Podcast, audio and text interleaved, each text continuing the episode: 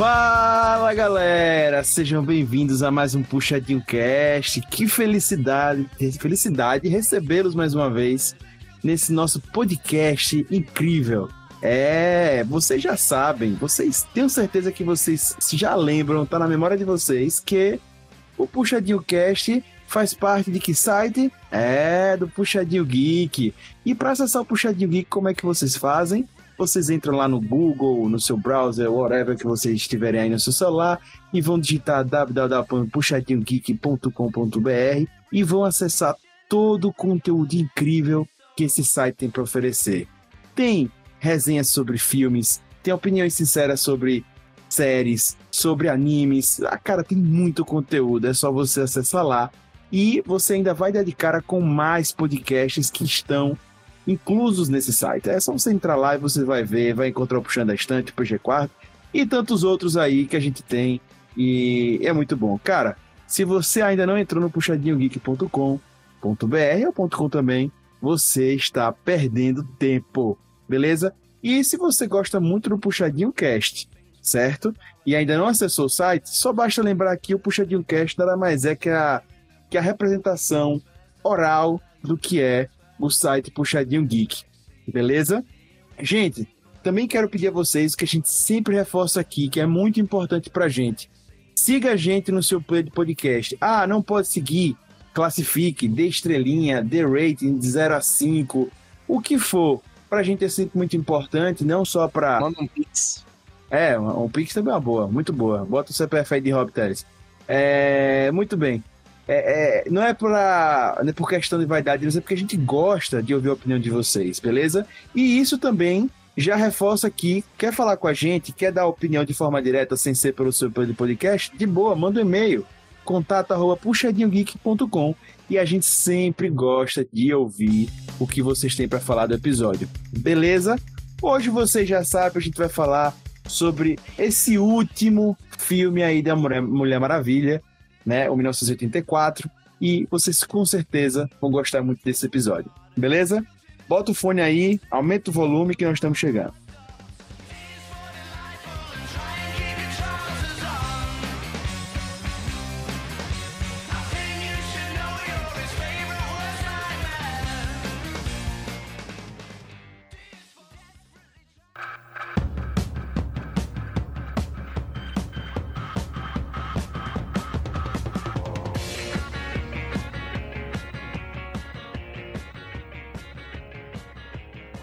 Depois de uma sequência de filmes bastante controversos, o primeiro filme solo da Mulher Maravilha, junto com Aquaman, deu um novo ar e esperança para o futuro do universo cinematográfico da DC.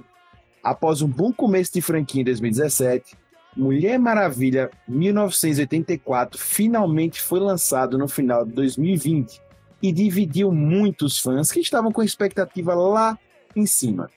Além de ser uma das mais aguardadas estreias do, do ano passado, MM84 foi a primeira obra da Warner a ser lançada simultaneamente em cinema e streaming, com resultados questionáveis. Essa sequência realmente foi um erro. Maxwell Lord é o Silvio Santos da DC. Isso e muito mais aqui nessa maravilha de Puxadinho Cast. E para já falar desse filme que foi tão esperado, tão aguardado, já queria chamar ele, o hater mais hater do Brasil, o hater mais adorado do Brasil. Lucas Hater, seja bem-vindo. E aí, galera, tudo certinho? Uma lição que esse filme me deixou foi: cuidado com o que você deseja. Então, né? Muito bom. Bem, e claro, ele já está voltando para essa nova temporada. Ele que estava meio ausente, mas deixou saudades, mas já está aqui porque todo podcast que se preze tem o seu PH Santos. PH Santos, seja bem-vindo. E no fim, não é que tivemos mesmo um hiato invisível? Então, né? Isso me surpreendeu também. E claro, ele que vai estar aqui hoje fazendo as palestras de sempre. Seja muito bem-vindo, nosso querido Rob Palestrinha. Cara, no final, eu pensei que eu tava vendo o filme do Thundercats. Muito bom, muito bom, muito bom. Eu gosto assim, ele gosta de polêmica, né? Já diria é, o Wasabi que ele é o hater de verdade, né? Ele, mas eu já disse, ele é o mestre do haterismo. Bem, mas temos estreia hoje também. Sempre tem estreia nesse Puxadinho Cast, isso é sempre muito bom. Gente nova aí para vocês. Nossa querida Sarabine, seja muito bem-vinda. E aí, eu acho que depois desse filme a única coisa que vem na minha cabeça é representatividade, por incrível que pareça. Muito bom, muito bom, muito bom. Bem, vamos começar, né, já a falar desse filme que ou você chama de Mulher Maravilha 1984 ou você chama de MM84, como você preferir, certo? Então, se você não foi ao cinema assistir, eu fui assistir, ao cinema assistir, certo? Mas você também pode ter acesso, ou se você usar uma VPN, aí, enfim, dependendo do tempo que você tá, e HBO Max já chegou no Brasil, você viu por streaming, né? Ou você viu por streams, né, de meios escusos. Beleza? E, gente, antes de entrar no filme, eu tenho que sempre falar isso. A gente vai dividir em dois blocos, como sempre. O primeiro, a, a gente vai falar sobre o filme, o filme mesmo. Então, hoje, se você não quer spoiler, não recomendo você não ficar, certo? Se você quer spoiler, se você já viu o filme e tá de boas, pode ficar de boas. E no segundo bloco a gente vai falar mais sobre o futuro da DC e aí vai.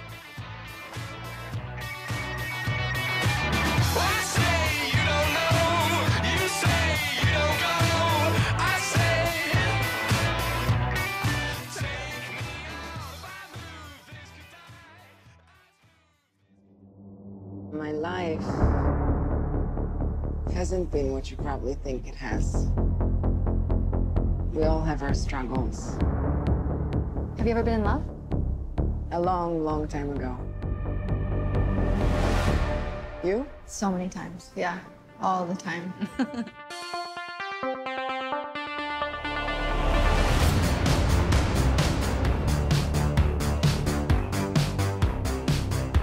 Welcome to the future.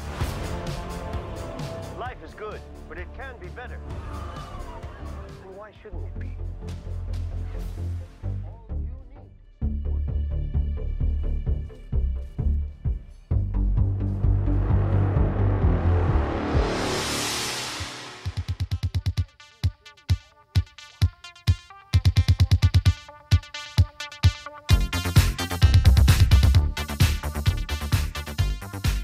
Gente, o filme é uma aventura da Diana nos anos 80.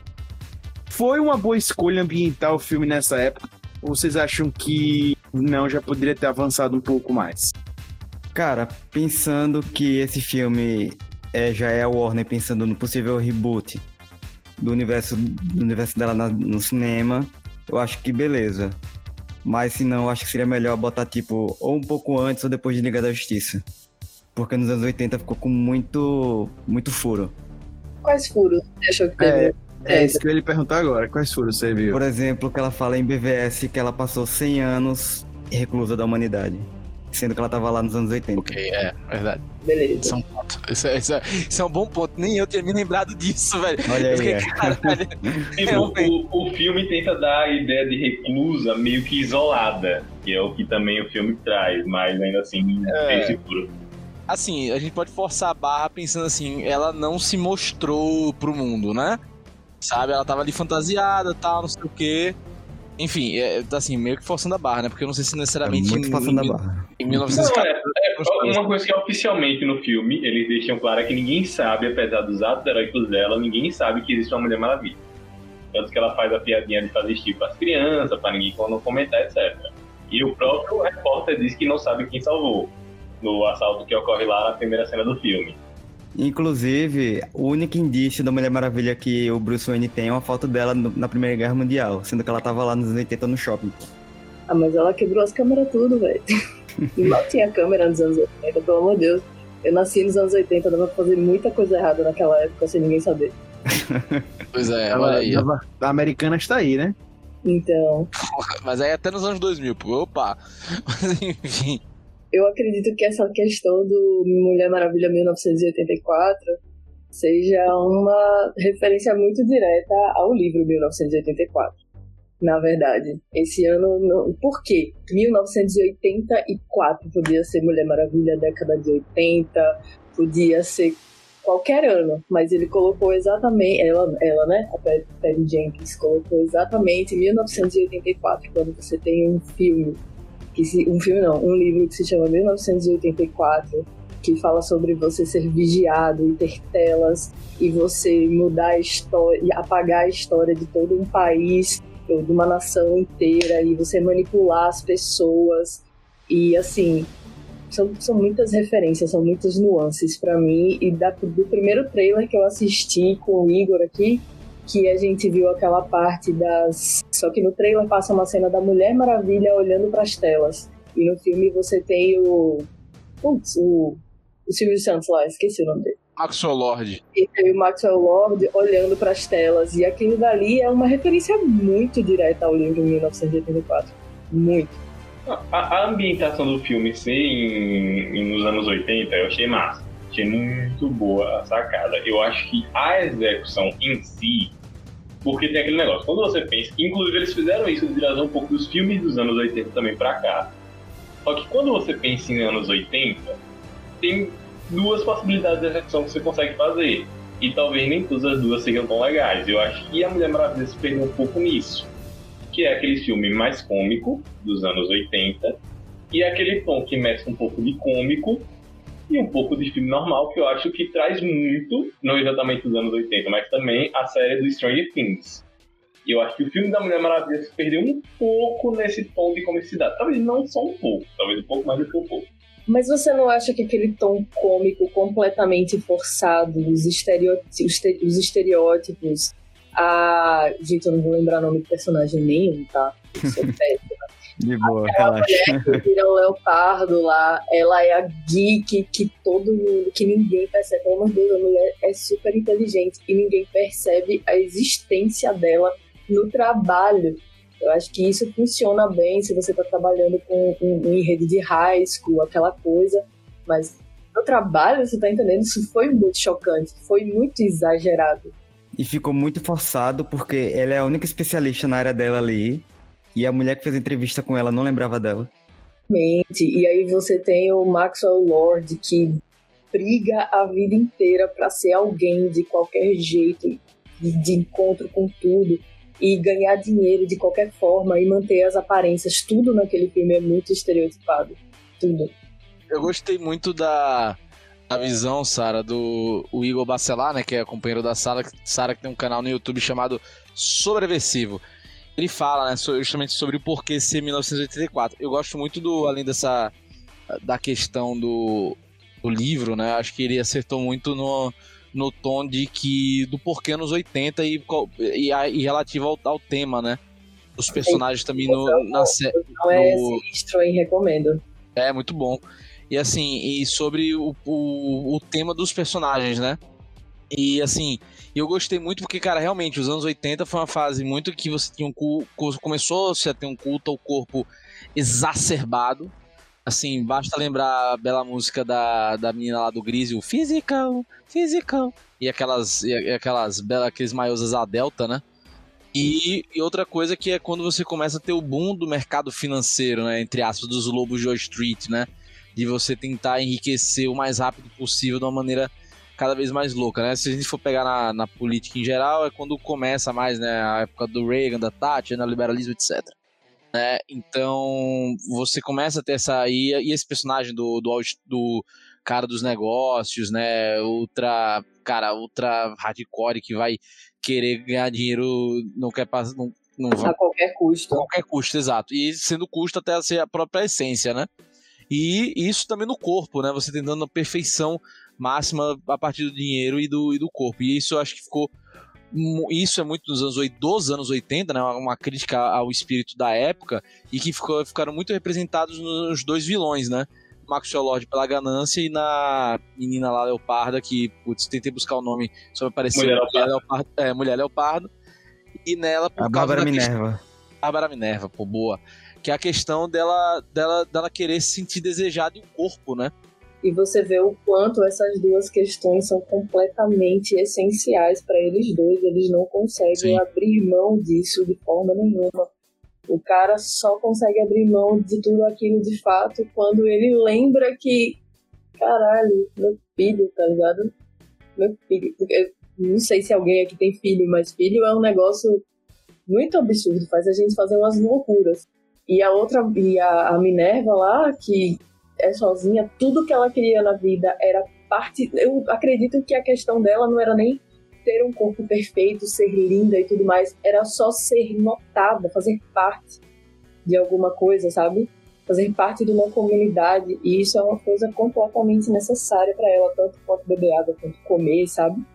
E ela consegue isso a partir da, das roupas. E, E, é muito engraçado, e, e é engraçado que, que é assim que ela acha que ela vai ter, né? Porque é mostrado, pelo menos no, no filme, né, que ela é uma pessoa simpática, uma pessoa inteligente. Isso. O que, o que faltaria pra ela ser notada, sabe? Seria a questão do físico, né? Sei lá, e a uma questão atitude também, que ela não tinha, né? também, exato. que Verdade, era o que verdade. ela invejava na Diana. E você vê que mesmo assim a atitude nela fica forçada, né? Mesmo aí ela deixa de ser simpática e começa a ser completamente arrogante, sabe? É porque ela perde também a essência, né? Tipo, eu Isso. acho que, que, foi, que foi a troca, né? Você tinha que. É. É aquilo, você tem que. Pra você ter, você tem que doar alguma coisa. né, tal. Isso, isso, exatamente. É, eu, eu acho que. é, eu gostei tanto do filme 1 da Mulher Maravilha que eu até acho que poderia ter tido um no meio aí, porque eu, acho muito legal. A Mulher Maravilha tá passando por fases, né, da, que, a, que a Terra passou, né, que o mundo passou. E os anos 80, né, apesar que esse mostra bem uma, uma realidade do mundo, mas principalmente o recorte americano. Né? Eu peguei a. Eu acho que com certeza deve ter como a, como a Sarah falou, deve ter motivos não expostos pela, pela Jenkins, obviamente, para ser 1984, mas eu peguei o, o que ela falou, né? Obviamente, como eu disse aqui, é o, o óbvio, né? Eu escolhi 1984 por uma razão muito específica. Acredito que foi o auge do sucesso dos anos 80, na minha opinião, pois foi pouco antes do mercado ficar com dificuldades com o restante da década. E foi tipo o topo do topo. Foi uma época incrível. Ela, que inclusive era muito fã da Mulher Maravilha, que passou nos anos 70, 70 e 80, Aí ela continua. Acredito que haja algo sobre excesso deste período de tempo que se conecta com o que existe hoje. É tudo que posso dizer. Né? Ela disse isso em entrevista à, à Deadline. Né? E, obviamente, isso é tudo que ela pode dizer, porque com certeza existem as entrelinhas que ela quer que a gente Exatamente. né, fique pensando e repensando e criando mil, mil teorias. Fica Né? na interpretação, né? É a interpretação. Eu não sei se vocês já assistiram o filme que fizeram do livro 1984, mas aquela cena das telas de televisão mostrando o mundo inteiro. Referência direta demais para ser só uma coincidência. Tá entendendo? É isso, tudo bem, aí é o que ela pode dizer, mas e o que, ela, e o que ela não pode, você tá entendendo? Porque no, no filme 1800 1984, do como você tem no enredo do filme, as pessoas se entregam aos seus desejos e meio que o meio que não, o mundo muda, né, completamente em relação àquilo, quando aquilo vai acontecendo. E não sei, para mim é mim é uma referência muito direta, sabe? Muito, é uma coincidência, é coincidência demais. Só isso. Eu acredito que esse o, o, o livro 1984 tenha tenha tido uma influência muito grande na hora de fazer esse filme. Com certeza, é, realmente é, é algo a se pensar. Vocês que ouvem a gente e gostam de teorias, essa é uma boa para se confabular e começar a ver. É, mas realmente eu acho que, que é por aí. Deve, deve ter alguma conexão, alguma coisa, porque realmente é muito curioso o dano quebradinho ali. Então, É, e só também dizer que eu também acho muito legal, que eu achei muito legal a representação dos anos 80, né? Porque apesar de eu não ser dos anos 80, mas eu já vi muita coisa nos anos 80, e eu acho bem, bem legal, né? Bem, bem interessante e achei que, que ficou bem representado, né? Gente, vamos lá. O hater já deu uma, uma falada aí do, do, do fora, né? Do filme, mas vamos pensar agora nessa timeline aí do da DC que está sendo construída, certo? Vamos, vamos ignorar se há erros de, de continuidade, etc. Berará, berará. Vamos tentar aqui focar no lado lúdico da coisa e ver que, vamos supor que não tenham erros, vamos imaginar os filmes só. Vamos imaginar essa timeline que a DC está construindo, certo? É, que aí já tem Liga da Justiça, Aquaman, Mulher Maravilha, Teve BVS antes, né? Batman vs Superman, exatamente. Homem de Aço, É, Homem de Aço. E o Homem de Aço é o primeiro. Exatamente. Temos esses filmes aí, Esqueci, esquecemos de algum? Não, né? Pronto, são esses filmes. Se vocês É, se você quiser considerar Esquadrão Suicida e Aves de Rapina. Exato, é se considerar eles. É, É, é, não, acho que não. Desconsidere eles. É, desconsiderando, É melhor. considerando esses dois, considerando esses dois. É, focando nesse universo da, da Liga da Justiça. Vocês acham que tá se encaixando tudo para o que tá sendo construído nesse universo, para se chegar realmente a um novo filme da Liga da Justiça, uma continuidade para Liga da Justiça?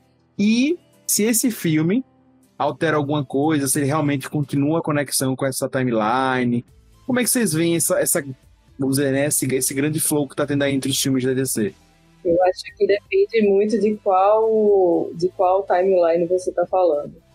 Porque você tem a timeline que a distribuidora, que a Warner está querendo colocar para frente, e você tem a timeline que o Zack Snyder, né, começou lá com o Homem de Aço, e aquele tentou fazer com o Batman Superman, mas o filme foi tirado dele. E agora se descobriu o Snyder Cut, né? Que diziam que existia, não existia, existia, não existia, e existe, vai ser lançado. Vai ser lançado quando? Cara, tem que ver a data. Ah, é, é É março. 2021, é 2021, né? Mas é mês que vem já. Isso, né? É a Liga da Justiça. Vai ser, vai ser lançado Liga da Justiça, o corte do Zack Snyder, né? Em março. Inclusive, eu também ressalvas com esse Snyder Cut aí. E ele já falou que a ideia dele ali não é a mesma do. É, exato, exato. é, é outra coisa, uma distopia muito louca. Não, e outra coisa, velho, tipo, o que é que aconteceu, né? A DC, depois que saiu o Zack Snyder, né? Ele foi retirado forçosamente, né? Cara, eles acabaram continuando ainda com os personagens que, entre aspas, um que já tava pronto, né? Que era o Aquaman, já tava pronto o filme, não tinha muito o que fazer. Aham. E, com, e continuaram com a Mulher Maravilha. Por quê? Cara, a Mulher Maravilha. Ca- Acabou Batman vs Superman. Se você não tinha amado, odiado todo mundo que não gostou do filme, ou que gostou, achou a Gal Gadot uma puta Mulher Maravilha. Esses cara tem que ser ela. Com certeza. Então vamos seguir com a história dessa mina. Vamos seguir, vamos seguir. Tanto que tá até agora e já confirmou o terceiro filme, né? Independentemente do projeto. O Aquaman deu, deu dinheiro, então não tem como sair do Mamoa. E aí eu achei massa a sacada que eles tiveram, velho. Vamos fazer um universo multiverso. mu- Multiverso, sem ter que. Vamos fazer universos diferentes. O, o Coringa não tem a ver com esse universo. O Batman do Robert Pattinson, né? Não tem nada a ver com esse universo. Acabou, sabe? Tipo, esse universo é outra coisa. É, em tese, desses que foram extra, o Esquadrão Suicida tinha a ver, mas ninguém sabe se ele vai ter a ver mais Ah, ainda. não, mas esse daí. Não, vai ter o reboot agora. Vai ter o reboot. E, mas assim, mas, Exato. veja, mas veja, vai ter um reboot com o James Gunn, só que tem a Arlequina e o Homem Boomerang do primeiro filme. Os mesmos personagens. Só que vai ser um reboot nada a ver, muito very crazy. Né? O que é Guardiões da Galáxia. Então, o Aves de Rapina, ninguém confirmou que estava dentro desse universo. Em tese, o Esquadrão Suicida estava, mas agora tudo indica que não vai estar mais. Um filme que a gente esqueceu de falar foi Shazam. Tá dentro desse universo. É verdade, Shazam, muito Exatamente, bom. verdade. Muito verdade. bom, Shazam. Lucas elogiando o filme da DC. Pô, tem que printar esse áudio, hein? O Lucas aí de acorda quando ele começa a falar, não, é porque eu tenho ressalva sobre não, que, não sei o quê. Não, é mas, falta mi- distância pra todo mundo escutar, pá. não, mas minha ressalva do Snyder Cut é que você imagina que, tipo, tem um filme com as cenas que ele botou lá, etc. Mas, tipo, ele tá regravando um monte de coisa. Então, refazendo o filme fica fácil. Cara, gravar. Cara, e Não eu, coisa, não. Ele só incluiu cenas com Jared Leto. E só. E foram. Foi quanto tempo? Mas tiveram refilmagens, não? Cinco minutos. Não, ele, ele, ele fez cinco minutos. O resto do filme ele já tinha gravado todo na época estava fazendo o Liga da Justiça original. E é por isso que a galera lá da Warner tá meio puta com ele, né? Ah, é porque Lucas encasquetou com o fato de que ele gastou 70 milhões e tal. Lucas, lembre que a parte de efeitos e tal, que tinha muita coisa É, não finalizada é, não- no que ele eu gravou. não tinha nada que renderizado, pô. O cara. Acho que é de graça, velho, pra renderizar. Não, mas eu não falei do, do- de dinheiro, não. Não, mas então, você tá falando que tem muita coisa regravada. Não é que tem muita coisa regravada, só que tem muito dinheiro gasto com a parte do de efeitos, etc. É porque eu tinha lido que ele tinha chamado os atores pro set de novo, etc. Não, não, ele só regravou cinco minutos a mais do filme. Porque é coisa pouca. Não foi. E 70 milhões pra Hollywood é nada, hein? Não, trocado. Foi o que eles gastaram pra gravar o Coringa. E o Coringa foi um filme de baixo orçamento lá em Hollywood. Inclusive, foi um filme que não deveria ser lançado, segundo os empresários da Warner. É, ó, só vão adicionar refilmagem do Snyder Cut e vão adicionar 4 minutos ao filme. Tá vendo? É, e foi justamente sobre o, o- eles. Mas, é, foi isso, basicamente isso. Teve uma, uma adicional, só que assim, ele é todo. Cara, o Snyder é foda. O cara é um nerdão viciado, velho. Ele é. Ele, ele fez 4 horas de filme, brother. Ele Nossa, fez. É, em eu vi isso aí. partes. Né? Queria muito assistir quatro horas de Você lançar duas partes, eu vi que ia ser numa, numa carrada só, quatro horas. Cara, tem, tem gente que se fosse em duas partes, velho. Eu só, quero, só quero que saia, cara. O, que, o último que eu vi é que vai ser o filme todo, mas tinha gente repetindo que vai ser quatro episódios também.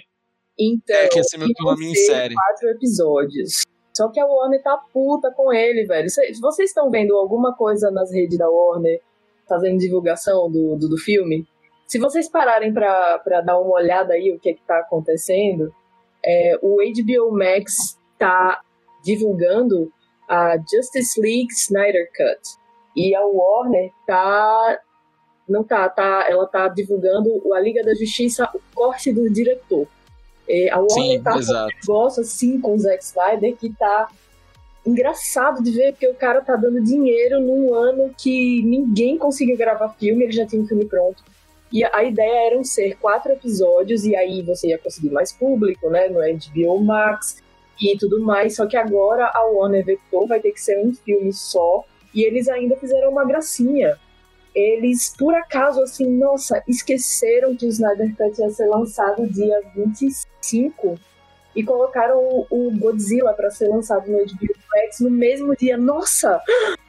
Sabia, sabe? E aí você perde aquela noção de saber quantas pessoas assinaram o HBO Max por causa da Liga da Justiça ou por causa do Godzilla e assim, sabe? Eles estão fazendo um boicote assim ativo a, pro Snyder, que inclusive, voltando ao filme que a gente devia estar discutindo, é, ele, tá- ele também tá na produção do Mulher Maravilha 1984 junto com a, Perry J.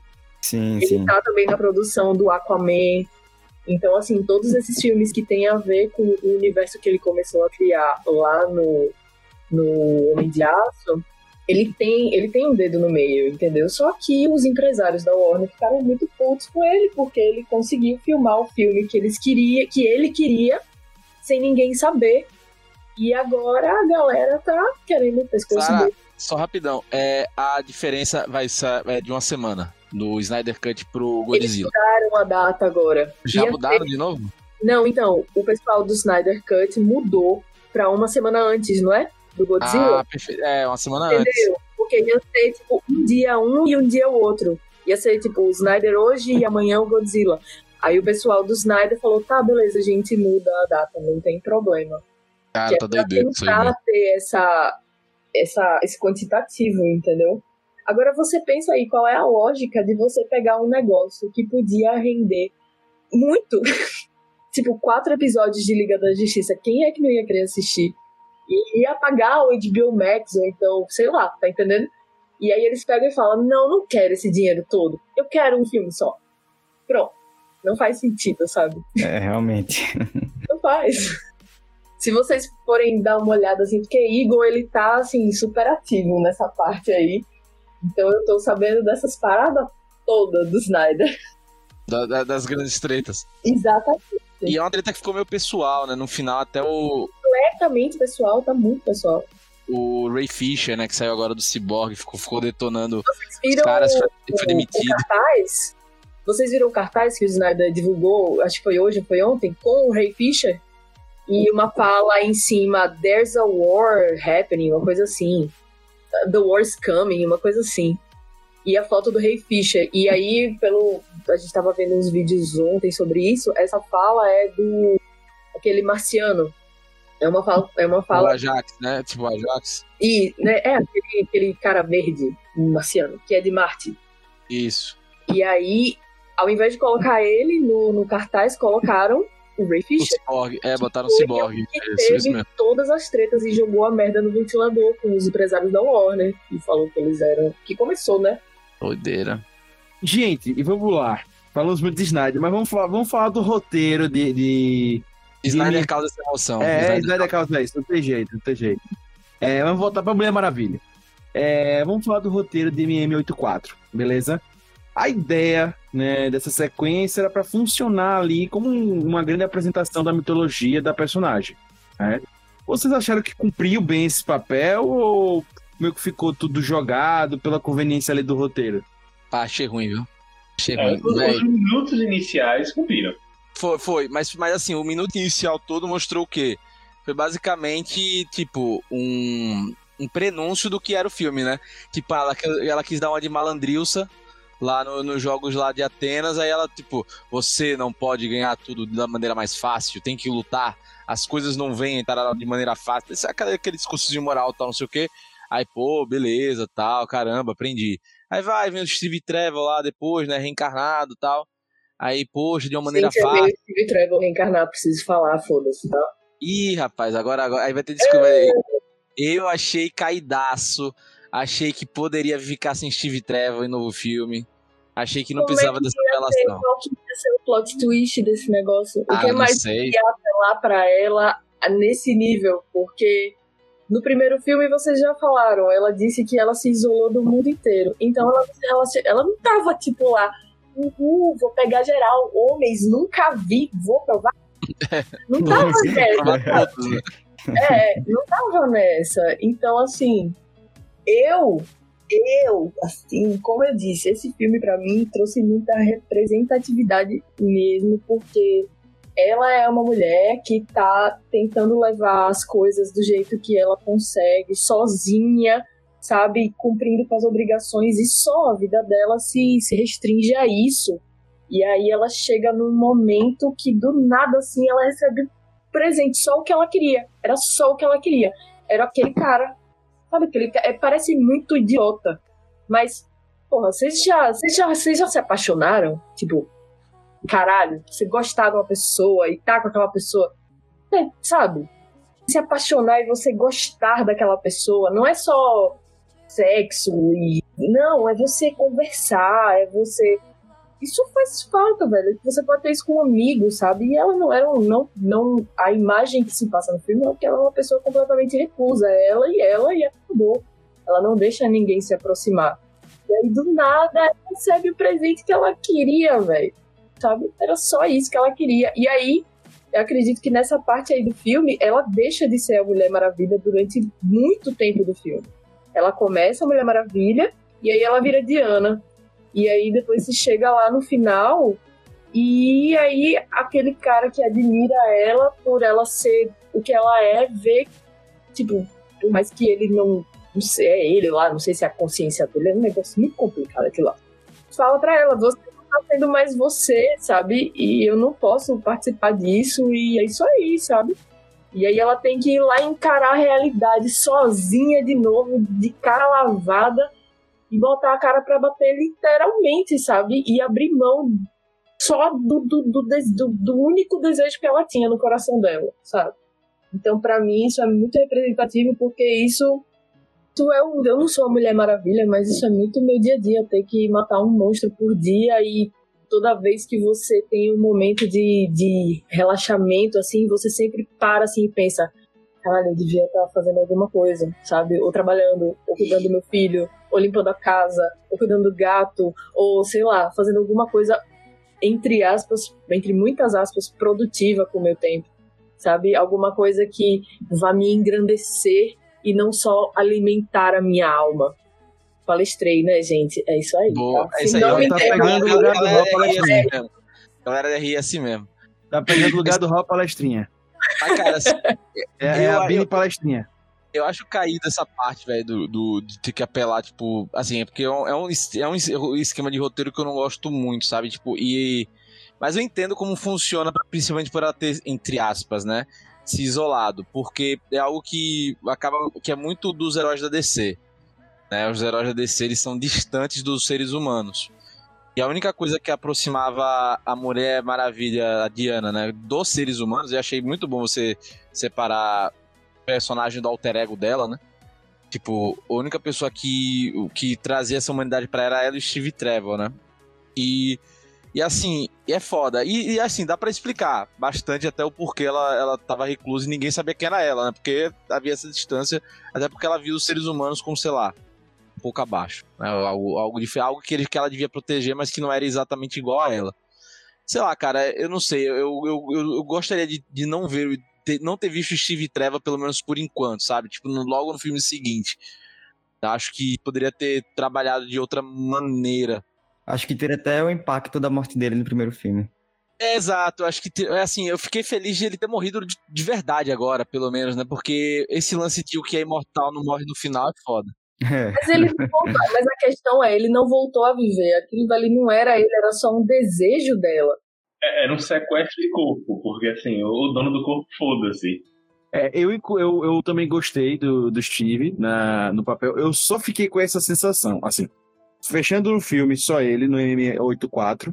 É, eu gostei ali, eu acho que, inclusive, pra mim, é, falando do roteiro como um, um todo, pra mim passou rápido. Eu não achei um filme assim impactante pra mim, nem nada, mas é um filme que eu não vi como algumas pessoas falaram. Ai, teve muita barriga. Ai, foi sofrível assistir. Não, pra mim eu vi de boas, achei um filme tranquilo. Eu até classifiquei ele, conversando com o PH Santos é, e off, eu classifiquei ele como sessão da tarde pra mim. Né? É uma sessão da tarde não ruim, mas uma sessão da tarde massa, que dá pra assistir de boas, nada de oh meu Deus. Agora, pra mim, perdeu um pouco também desse lance da morte de Steve no primeiro, porque termina ali impactado e realmente com todo um drama envolvendo. E aí, nesse, nesse ele ter voltado, como eu disse, fechando no filme, tá, eu gostei, mas perdeu um pouco, pra mim, na timeline, perdeu um pouco do, do negócio. Agora, eu vou falar assim, que eu não gostei tanto do roteiro, porque eu acho que tem coisas. é, é, eu entendo o que Sarah diz, acho que realmente traz muitas questões. Só que pra mim o filme passou por tudo isso de uma forma marrom menos, né? É, e eu vejo tem umas coisas, por exemplo, a forma que o Steve vai embora ali no meio da galera, eu achei bem trash. Sabe? Sério? ficou- Nossa, aquela cena acabou. Foi a única, foi a única hora do, filme que eu fiquei assim, puta Eu acho que ter sido diferente, eu achei que foi muito, sabe? Eu também Nossa, achei eu a, acho que foi muito real, sério mesmo. eu achei a atuação também ali na hora dos ali, mais, mais ou menos, eu não, não gostei muito dessa cena. E eu tenho feito essa crítica muito aqui no Puxadinho e vou fazer de novo. Apesar de eu achar que o filme passou de boas, etc., eu acho que o filme foi rápido. Demais. Ah, Augusto, mas o filme foi longo, porque podia ser, eu concordo. Então eu acho que. Duas horas e meia, pô, de filme, cara. Beleza, quase. então eu acho que ele poderia ter aberto, ele poderia ter é, aberto menos coisas, sabe? Eu acho que abriu muita coisa Uhum. e depois começou a fechar pá, pá, pá, pá, pá, pá, pá, pá, pá, e aí duas horas e meia ficou pouco e aí começou muita coisa rápida. Eu concordo que ali no meio tem, uma, tem umas coisas que ele dá uma esticada, mas pra mim não resolve as coisas. E aí tanto no início como no fim ele dá uma corrida. Por exemplo, uma das partes que eu mais gostei do filme foi a Diana pequena. Eu achei aquela, aquele início ali pra mim foi sensacional, sabe? Eu achei fantástico e tal, ela até passou de boa, mas depois foi cortando rápido. Por exemplo, a Sara até falou da, da Mulher Leopardo, quando ela chega lá é, e ela acaba sendo é, esquecida pelas pessoas que estão em volta dela.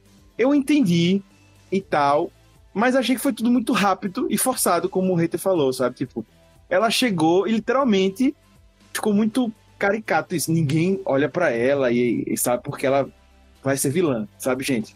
Mas eu Como acho que foi? isso daí também pode ser visto como uma característica dos anos 80. Isso foi essa, essa, essa coisa bem caricata dos anos 80 mesmo, sabe? Nos anos 80 você tem aquele boom dos filmes de high school, que você tem o bad boy e a menininha, the girl next door, e você tem esses estereótipos mesmo, e eu acho que eles tentaram, eu acredito, olha só, eu não sou crítica de cinema, tá gente? Eu sou só uma pessoa que gosta muito de filmes e que tenta ficar aberta ao máximo a qualquer visão de qualquer pessoa que se que se propõe a criar alguma coisa. Eu acho que é, então assim, eu acho eu entendi, eu entendi a mensagem, quer dizer, eu entendi a mensagem que, que quiseram passar ali, né? Óbvio, na minha realidade e tudo mais. Então, Sara, pra mim foi literalmente isso. Me lembrou muito filme de Sessão da Tarde dos anos 80. Só que eu acho que ela poderia ter evoluído algumas coisas, sabe? Se a gente, como ela mesmo falou, né, que ela é fã dos anos 80, talvez ela até ame filmes assim, eu acho que faltou alguns elementos mais, sabe, que, que as pessoas têm cobrado mais nos filmes, né, de, de tal. Eu senti um pouco, sabe, até Você mesmo quando... Super-herói? É, de filmes em geral, eu até falo. Assim, eu acho que eu vou exemplificar bem. Eu acho que eu vou exemplificar bem. Eu acho que o filme nem abraçou os anos 80, nem abraçou não ser os anos 80. Eu acho que ele se perdeu nisso. Porque tem momentos que ele quer abraçar os anos 80, eu acho que isso é legal. Tipo, o início do filme dos ladrões, a própria forma como ela passa a Bárbara. Só que ele quer aprofundar algumas coisas, ele não aprofunda de forma anos 80. Ele aprofunda trazendo mais pros filmes que a gente conhece. E eu acho que isso ficou embananado. Você já assistiu algum filme dos anos 80 depois de crescer, depois de ser passado a adolescência? Que eu lembre nome não, mas geralmente eles são assim, bem, bem estereotipados. Estereotipado, estereotipado não. Bem assim, pelo menos os de humor que eu peguei, que eu acho que foi o tom que o filme quis trazer mais, eles levam o humor mais assim, como um foco do filme. Assim, e eu acho que o problema do Mulher Maravilha é que ele quer tirar o foco do humor, só que, poxa, se aquilo é pra trazer humor, por que, que você quer tirar o foco do humor? Quem sabe o humor seja mais uma forma de você mascarar outra coisa. Você rir de si mesmo, não sei. Mas o que eu tava. O que eu queria falar era. Depois do Mulher Maravilha, Igor, com as viagens dele, falou: velho, vamos assistir História Sem Fim. Vocês assistiram História Sem Fim? Tem alguém aqui que não assistiu? Com certeza. Sim. Melhores Já, já vi, já. Vocês assistiram História Sem Fim, tipo, depois de ser adulto? Tipo, Sim, parar eu pra vi, eu vi que tem um ano. Tem um ano mais ou menos que eu Sério. vi. Aqueles cortes são ridículos. A história não tem movimento. É, é- é uma coisa completamente forçada. Parece que foi feito um filme de, de, de baixo custo, mas quando a gente assiste aquilo, fica, caralho, quando eu era criança, nossa, o treio tá sofrendo, não sei o quê. Velho, era tipo. Então, Era só que é isso. história. E isso acontece em muitos filmes dos anos 80, tá ligado? Esse atropelo. E pode ser mais uma referência. Isso sou só eu viajando, tá, gente? É, então, eu, eu, eu, eu também go- eu gosto muito de filme antigo, eu adoro. Eu recentemente tava falando com os meninos que eu adorei um filme de 1934, preto e branco, eu adoro. Só que assim, eu vejo, eu tenho essa visão, tá? Eu, quando vou ver um filme desse e conversar com outras pessoas, eu sempre tento passar isso também. Você tem que se transportar, tem que estar com espírito para aquilo ali, para aquilo ali. Porque, sei lá, o filme que eu vi de 34, sei lá, você vai ver que o entorno é muito pouco que, por exemplo, o foco é muito mais na atuação. E aí eu concordo com você, quando você vai pra filmes dos anos 80 e tal, tem muito esse lance e tal. Só que você tem que se transportar para aquilo. Sei lá, se eu pegar minha irmã hoje pra assistir, minha irmã é oito anos mais nova do que eu, ela não, ela não gosta de nada disso que eu, que eu gosto de filmes antigos, ela adora, ela é viciada em filmes novos, mas filmes antigos ela detesta. Eu acho que ela não vai ter essa mesma viagem. E aí, pra mim, é o erro da, da Mulher Maravilha, que eu acho que ela tentou, ficou um pouco nisso, de vou pegar um pouco dos elementos dos 80 dos anos 80, mas não só trazer bem as coisas que a galera queria. Pra mim, a profundidade das relações. Por exemplo, a, a relação da Gal Gadot, a Mulher Maravilha, com a Mulher Leopardo, por sinal, gente, eu tentei fazer esse negócio. Se você acompanha a Mulher Maravilha das antigas, é a Mulher Leopardo, também pode ser Mulher Guepardo ou Chita, né? Também tem que falar isso. É. São essas traduções aí, se você não viu o filme, então, trazendo as outras aí. É, mas enfim, a relação delas duas mesmo eu achei muito forçadaça. Muito forçadaça. Achei, achei muito rápida a amizade, Exa- sabe? Tipo, Exato. A cena, a cena é muito boa, cara. E a Kristen Wiig atua muito, cara. Ela atua. E a outra coisa que precisa falar é direção de atores, cara. Eu achei. Cara, eu achei a Gal Gadot abaixo do tom dela de carisma que pode, poderia ter. Com certeza. E a Kristen Wiig, você vê, velho. A Kristen Wiig é uma meia atriz. Você vê que ela tá se esforçando demais, cara. Mas a direção de ator faz com que. Pode ser intencional ou não, mas sei lá, algumas vezes pareça canastrão, mas você vê que ela tá tentando se esforçar pra fazer uma boa vilã, né? E o Pedro Pascal, acho que ele tá ok, não tá no seu melhor trabalho. Assim, mas É aquela acho... história, né? Pagando os boletos, né? Ah, cara, eu não sei. É, Eu, eu acho que ele pagando Eu boleto. acho que no caso dele não é só pagando boleto, não, cara. Pô, você é chamado pra ser o vilão principal, ou um dos principais vilões de um filme da DC, a Warner, Mulher Maravilha, porra, qualquer um vai, né? Tipo, independentemente do que seja, né? Apesar dele estar lá, tipo, meio caricatural, tá ligado? Tipo, tentando fazer aquela pegada do, do que o Trump foi nos anos 80, né? Tá, até o cabelinho, né? im- Imitando. E acho que ele tentou pegar até uns, tá, uns três jeitos, assim, mas pra mim não, não funcionou muito legal, sabe? Tipo, a, a atuação, né? Tô dizendo a atuação, né? Algumas caras e bocas. E eu acho que ficou. que isso não, não trouxe muita credibilidade em alguns momentos, né? Principalmente. Agora, sim, obviamente, porque até porque também, se parar pra pensar, é um personagem que não passava credibilidade nenhuma, né, velho? Tipo, os caras, os caras investiam. Porra, mas sério, velho, eu vendo ali, eu pensava em startupeiro hoje, né, velho? Que vai pedir dinheiro pros, pros investidores, não, não dá retorno, os cara, e o cara sai de milionário pra pobre em alguns dias. Ele te convenceu e você nem sabe, olha aí. Olha aí, olha aí, olha aí, olha, olha o jogo virando, né? Acho que foi de proposital essa atuação dele, mais caricata, picareta lá, que quer enganar todo mundo. Que não foi uma falha do ator, Eu, eu não. gostei dele no filme, eu gostei pra caralho dele no filme. Eu gostei dele, assim, eu acho um pouco forçado algumas vezes. Mas assim, só, só voltando rapidinho à questão de estrutura, né? Eu concordo que os filmes dos anos 80, tipo, alguns das produções, pegando- quando a gente pega História Sem Fim ou Labirinto, né? Parece muito mais galhofa e tal, e a estrutura um pouco mais arrastada do que a gente tá acostumado hoje. Mas também tem muito filme da- das épocas, principalmente assim, quando já começa a virar um pouco mais, mais, mais ali próximo dos anos 90, que são um pouco mais ágeis e tem ótimas montagens. Eu acho que o, o que falta um pouco ne- no Mulher Maravilha 84 é a questão de uma montagem mais ágil no meio, cara. No meio fica, como o Augusto falou, velho, o início é muito rápido para criar o conflito. O conflito é criado muito rápido, mas, mas assim, e algumas coisas parecem meio que muito fáceis as primeiras soluções, sabe? Do Marcos Lord pegar as coisas e já ir acontecendo tudo. Do nada ele já tá no Egito, do nada ele já tá não sei o que, do nada. Irmão, E a própria, a própria pedra cai na mão da Mulher Maravilha, né? Ela trabalha no outro setor, a menina tá chegando, mal chega e já cai a pedra lá e tal, não sei o que, papapá. Realmente, lembra, lembra um pouco o roteiro dos 80, mas é muito rápido, e como disse, pra hoje eu acho que ficou meio... O que parece é que eles focaram em desenvolver a narrativa da parte dos desejos só.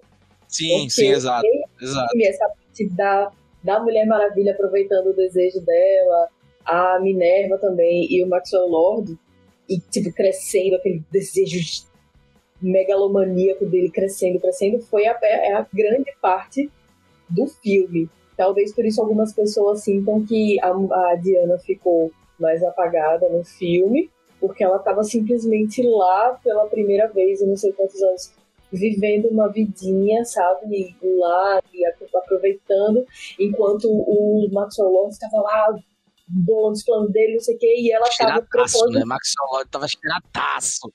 Porra, meu irmão. tipo, levando uma vidinha bem, sabe, tranquila e não dando, não dando a atenção que a situação precisava, até que o desejo dela, né, no caso, personificado no Steve Trevor, chega pra ela e fala: Você não é assim, velho, isso não é você, sabe? Você vai abrir mão de quem você é só pra isso daqui continuar? É isso mesmo? E eu acredito que isso tudo pode ter. Isso eu tô viajando agora. Isso tudo pode ter acontecido para quem tá assistindo o filme entender por que, que é tão complicado abrir mão dos seus desejos quando você consegue alcançar essa porra, tá ligado? Agora, eu gosto muito do, lance que, já linkando com o podcast que ele gravou semana passada, que foi Soul, né? Que não necessariamente o, só o objetivo importa, né? O meio pelo qual você atinge o objetivo e o, pro, e o processo de atingir o seu objetivo importa, né? Também. Então esse lance de você desejar a todo custo e tentar a todo custo pegar os seus objetivos, você pode acabar se destruindo, né? Perdendo o que é mais essencial para você. Isso é que achei, isso é uma mensagem que eu acho que achei legal do filme, né? Principalmente quando ele vai lá e vê o filho, tal, não sei o quê. E assim, e tem uns, uns negócios de roteiro que eu vou dizer, velho, que, que assim, é muito clichê, brother. Desculpa, velho, mas assim, é muito clichê. Porra, quando ela pega o negócio da, do laço da verdade e mostra antes, né? Ah, o laço da verdade não é só pra contar a verdade, é pra também mostrar a verdade. Você, ih, rapaz, lá vem, olha. lá vem. Lá vem. Mais, mais pra frente isso vem, hein? Pega atenção nesse detalhe, né? Ah, e aí, porra, aí já no início fala, não, tinha uma guerreira amazona que foi a, a não era 300 de Esparta, né? Era a única de Temícera, né? Que lutou lá, guardou, segurou todo mundo, tal, com a, armadura do Falcão. Aí você vê lá a armadura do Falcão. Ih, lá vai usar a armadura do Falcão. Que porra, botou aquela asa, aquele, aquela armadura Cavaleiros do Zodíaco com asa por pra. Cinco minutos depois tá, porra, foda de porra de asa, meu irmão. Pesa pra caralho ter esse cara. E o que eu achei ruim é já quebrou a armadura ali. A, a armadura já quebrou. Não, filme. A armadura inquebrável que aguentou não sei quantas pessoas em cima, velho. Já, já foi aqui. Calma aí, gente. Roupa tem que ser versátil também, velho. oh, mas sinceramente, mas assim, eu penso na Gal Gadot vestindo aquilo, velho. Ela tava, assim, a beca montada, acho que ela tava muito incomodada, cara. Que ele devia pesar um horror, velho. Isso é doido. Olha só, levando em consideração o que mulher tem que usar no dia a dia, aquilo dali é, é pinto. Tá de boa. É, eu concordo até com, com, com Sara quando ela falou do lance dos desejos e todos os conflitos. Pra mim, é isso que eu achei que o filme tentou passar, e é o meu óbvio que eu tô falando, né? Mas Mas assim, eu acho que podia ter trabalhado melhor. Eu entendi os debates, mas para mim é muito mais do que eu percebi do que foi, do que foi trabalhado pelo filme. E aí Rob trouxe a, a comparação com o Soul, que eu nem tinha comparado, mas realmente que Soul traz esse debate também, né, do que eu quero e tal. E, por exemplo, o Soul dá um banho para mim nesse Ah, filme. Aí você tá, você tá comparando. Porra, desculpa aí, Sara, você que gostou do filme, mas você tá comparando, sei lá, velho. ah, uma Itaipava, é uma cerveja que você bebe e tal ali tranquilo no rolê, com, sei lá, uma cerveja. hum, Bota aí uma melhor aí. Que você queira aí. Não, mas é só, é só esse ponto, sabe? Tipo, eu concordo com o Sara. Eu acho que realmente foi isso. Só acho que eles não souberam fazer tão bem esse trabalho de explorar e tal. Mas eu entendi esse debate. Como eu disse, se eu for parar para realmente analisar por dias, eu vou enxergar coisas que o filme, pelo menos como eu disse, né? Foi, foi a sensação que eu saí de lá. Eu vou ver coisas no filme que realmente tem e tal, mas achei que na hora não passou, não, não entregou, sabe? Enfim, e só um detalhe aleatório, eu não achei bonito o visual da, da mulher leopardo transformada. Não, aquele transformado ali, velho, ali já tinha acabado o orçamento. Ali tinha. Ali botaram no escuro pra tentar disfarçar e não deu. Mas, mas voltando para roteiro, um, eu, eu tanto concordo com o Augusto nisso que eu acho que toda a parte da pedra em si dá pra ter sido ignorada. E ter focado realmente nos desejos. Porque todo o desenvolvimento que eles dão pra pedra não serve pra nada no final. A parte do dela descobrir a língua lá dos deuses dentro da pedra, deles buscarem o cara lá que entende da pedra, etc. Realmente não ajudou em nada aquilo ali. Olha só, eu acredito que o filme é lotado de clichês, é, e acredito também que isso conversa com os anos 80, pá, mas eu acredito também que esse filme fácil, esse roteiro que já, já aponta para onde você tem que olhar, tá ligado? Desde o começo. A lição é você não pode roubar, tem que fazer as coisas direito. E você, sabe, eu acho que isso conversa muito com o tipo de sociedade que a gente tem hoje também, sabe? Todo mundo é cheio de opinião, todo mundo é entendido e especialista, e quando você vê, a única coisa que essa pessoa de fato sabe é de uma manchete que ela viu no Instagram, sabe? Então, assim, a informação tem que estar muito fácil para alguém se, minimamente se interessar, porque. Então, assim, eu acho que, acredito que também essa linguagem simplifi, extremamente simplificada do filme pode estar conversando com a nossa sociedade, porque no final das contas, a mensagem, a única parte do filme que eu de fato não gostei, tá? Não gostei assim muito. Foi aquele diálogo da Diana no final com as pessoas do mundo. Achei aquilo ali bem bem forçado. Sim, e até porque a mensagem que ela quer passar, nós vamos conseguir juntos, sabe? É, É no isso, final dessa merda, né? tipo, não porra nenhuma. É, então, eu achei que esse filme quer, obviamente, que ele, que ele conversa, obviamente, com o, o momento que a gente vive hoje, sabe? Com o presidente que a gente tinha nos Estados Unidos, que é a realidade lá deles, né? Da Pat Jenkins e tudo mais, e supremacistas brancos é, agindo como se, se, se isso. Que, que, que racismo fosse uma coisa normal, ou homofobia fosse uma coisa normal, que é só um direito à opinião, ou as informações rasas, pessoas acreditando que a Terra é plana. É, Ela, ela não é só plana, ela é redonda no formato de pizza. Ah, tá. Entendi. Tá Ela tem um domo, ela tem um domo, ela tem um domo. Como é? E a Lua e o Sol ficam rodando só aqui em cima. Ah, e a gente tá em cima de uma tartaruga girando no universo. Mas eu acho que a tartaruga é mais plausível. Então, você pega essa sociedade hoje que se impressiona com qualquer tipo de manchete, e eu acho que ela faz esse filme pra tentar conversar com essas pessoas de fato, sabe? Gente, eu sei que vocês têm os desejos de vocês, mas às vezes a gente tem que abrir um pouquinho a mão, sabe, de algumas coisas para a sociedade poder funcionar. Porque se todo mundo conseguir o que deseja, a gente tá fudido, sabe? É aquela coisa que a sua mãe falava para você quando crescer, quando você tava crescendo. Cuidado com o que você deseja, porque o seu desejo pode se tornar realidade, sabe? Exatamente. Então, eu acho que esse filme super simplificado, com um roteiro que aponta para onde você tem que olhar, pode estar muito conversando com essas pessoas. Porque o homem, o, o, o super-homem, o Batman e a Mulher Maravilha são os super-heróis mais icônicos que a gente tem no na nossa cultura pop, sabe? O Homem de Ferro é agora por causa dessa história da Marvel. Tinha os quadrinhos, mas os quadrinhos da, do, da, da Marvel nunca fizeram tanto sucesso quanto o, o, o Batman ou o Super-Homem, sabe? É, tem o Homem-Aranha na, na Marvel, beleza. Mas o Homem de Ferro, pelo amor de Deus, o Homem de Ferro, ninguém gostava do Homem de Ferro. O Thor aparecia de vez em quando, e agora todo mundo babando pelo Homem de Ferro, pelo, sabe? E assim, se tem alguém que vai conseguir conversar com as massas, é o Super-Homem, a Mulher Maravilha e o Batman, acredito eu, né? Cara, eu acho, eu acho muito bom isso, cara. Eu sou, e também acho que é muito legal, tipo assim, ter uma mensagem e outra, né, velho? A gente tem que lembrar, pô, o filme é feito pra galera jovem, né? Tipo, a gente é meio velho pra também analisar Ferro e Fogo, ou filme de herói e tal, levar super a sério. Tipo, é, é quadrinho transpassado pra tela, né? Mas eu acho que, tipo, sei lá, tinha uma maneira mais divertida. Acho que, cara, vou até usar essa palavra mesmo. Achei uma maneira até mais divertida de fazer o filme, saca? Tipo, um, uma maneira mais ágil, uma maneira. As lutas mais bem coreografadas. E outra coisa, eu não tô pedindo, pô, o cara tem um roteiro do. Sei lá, do Tarantino, né? Não precisa nem ser às vezes do Tarantino, sei lá, do Coppola, sabe? Não é, é isso que a gente quer num filme de Mulher Maravilha ou Batman, qualquer um. Pelo amor de Deus. É, eu, eu só acho que assim, tinha, tinha algumas coisas para executar esse tipo de mensagem, a maneira que poderia ter sido montado. Poderia ter sido, sido um pouco mais ágil melhor, né? Tipo, vocês não sentiram, tá? As duas horas e meia. Eu, eu pessoalmente, né, tava, senti as duas horas e meia, sabe? Senti as etapas do filme passando, caramba, velho.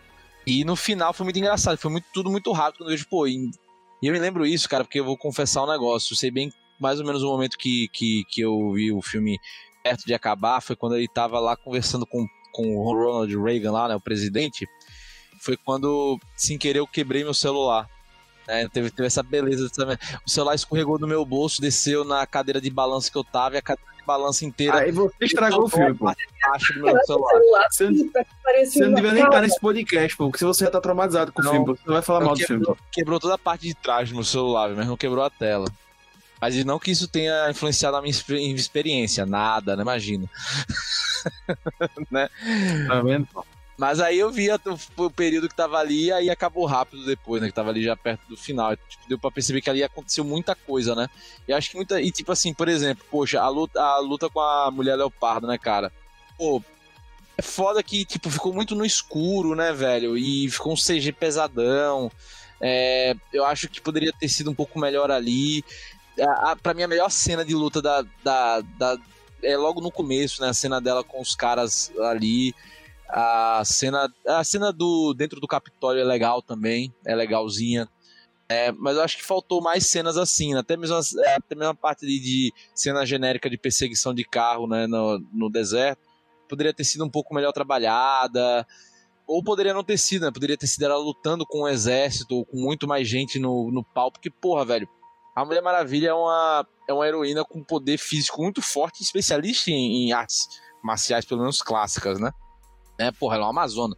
Pô, podia explorar mais isso ainda no filme, né? As habilidades de luta dela e, pô, e assim, e você, e você foi explorado isso no Capitólio, mas poderia também ter sido já começado a ser explorado um pouco mais no Egito, ela lutando no, no conflito físico com um cara que ela, tipo assim, bateria fácil, né? Tipo, ela começando a bater em, sei lá, em uns 15 fácil, e aí o poder dela se esvaindo, ela começando a sentir o peso e a dificuldade.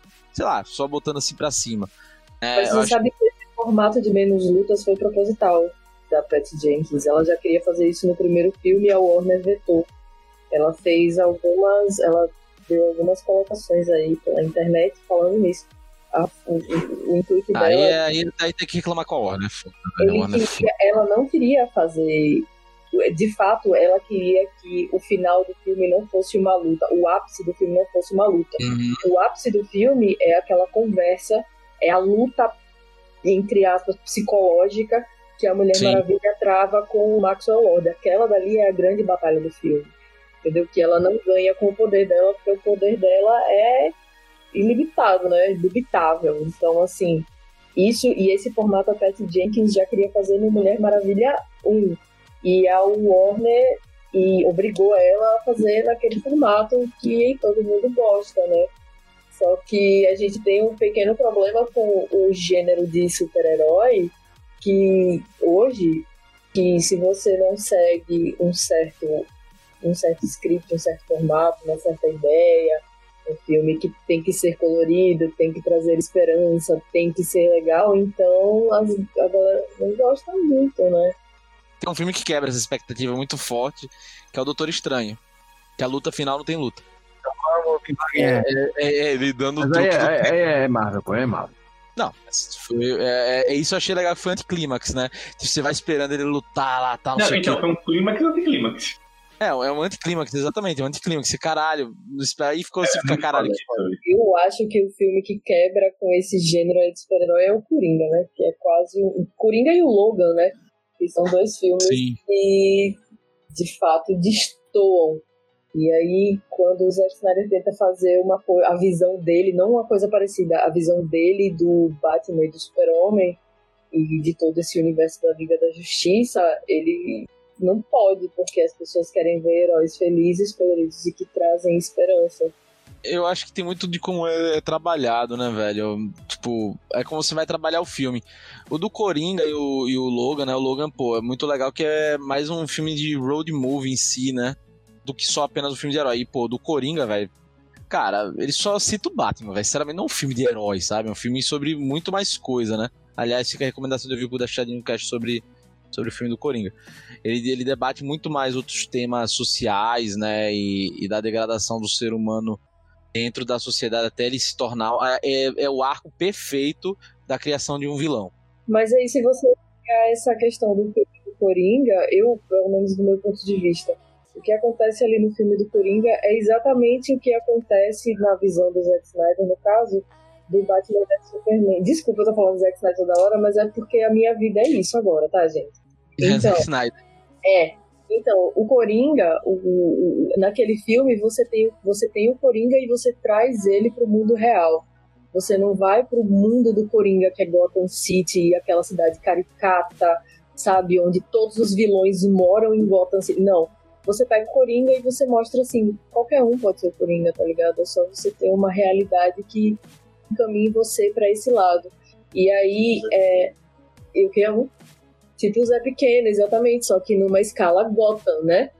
E assim, tudo, tudo aquilo que acontece no Coringa é completamente plausível para nossa realidade. E aí você. Eu vi uma entrevista aqui do Zack Snyder, um painel desses na Comic Con, que ele fala é, a visão. Pelo amor de Deus, eu fiz, eu fiz o Watchmen. Se você sabe que eu fiz o Watchmen, é óbvio que você vai esperar isso de mim, sabe? Para o Batman vs Superman. Ele não quer ir pro mundo dos super-heróis. Ele quer pegar os super-heróis e trazer ele pra cá, sabe? Se o super-herói estivesse aqui no nosso mundo, ele não ia ser, ele não ia ser sempre uma pessoa compreendida.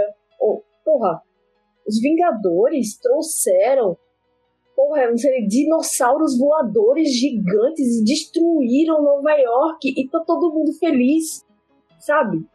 E isso não é verdade, velho. Vai ter um monte de gente que vai ficar puta. E aí você tem o super-homem, que tem uma batalha em Nova York e mata um monte de gente. E aí quem fica puto com ele é o Batman, porque o Batman é uma pessoa, sabe? E ele, sabe, é, é, é, é real. É real. Não é, não é você ir pro, pro mundo dos quadrinhos, é você pegar os quadrinhos e jogar aqui nesse mundo de merda que a gente tem, sabe? Nessa realidade maravilhosa que a gente vive todos os dias. Gente, a gente tem um Mulher Maravilha 1, né, que fez um baita sucesso, que na crítica dos fãs, etc., foi só elogios, né? Muita gente adorou, teve muita gente que, inclusive, não tinha contato com Mulher Maravilha, né? E passou a ter contato, né? Então, foi um filme que, inclusive, arrebatou novos fãs, né? É, Enfim, fez muito sucesso. Já esse, pouco questionado, né? No quesito sucesso. É, a gente tem aí no, no Rotten Tomatoes 60% dos críticos e da audiência 34% gostaram. O primeiro 93% da crítica e 83% da audiência, né? Então, a comparação já mostra aí, né? Se você for pegar até no Google, né, que enfim, não é um dos grandes parâmetros, mas que geralmente bota tudo lá para cima, esse segundo aí tá com menos de 33 em nota, né? Tá 2,5, 2 e alguma coisa, né, nota no Google. O que, que vocês acham que no primeiro foi bom, que deu sucesso, e que nesse segundo foi flopado? eu vou adiantar logo, né? Eu acho que muito passa pelo que a gente falou, que eu falei, né? relacionado ao roteiro, né? Acho que o, o primeiro ele foi mais redondinho, né? Tem o lance da, da, da construção dele, a própria morte do Steve, de como ele morre, papapá. Esse tem alguns debates que eu acho que exigem você pensar mais só do que o que o filme está querendo mostrar, né? E acho que tem muito mais cara, cara, cara, caricaturalizado, entenderam? Do que o primeiro. O primeiro também, apesar de ser de época, representar lá a Primeira Guerra e tal, tem outra pegada, né? Eu acho que menos, né? Enfim, então acho que roteiro para mim passa como um dos pontos. E acho também que a Gal Gadot estava inspirada. Eu acho que uma grande parte das pessoas adorou ela no primeiro papel.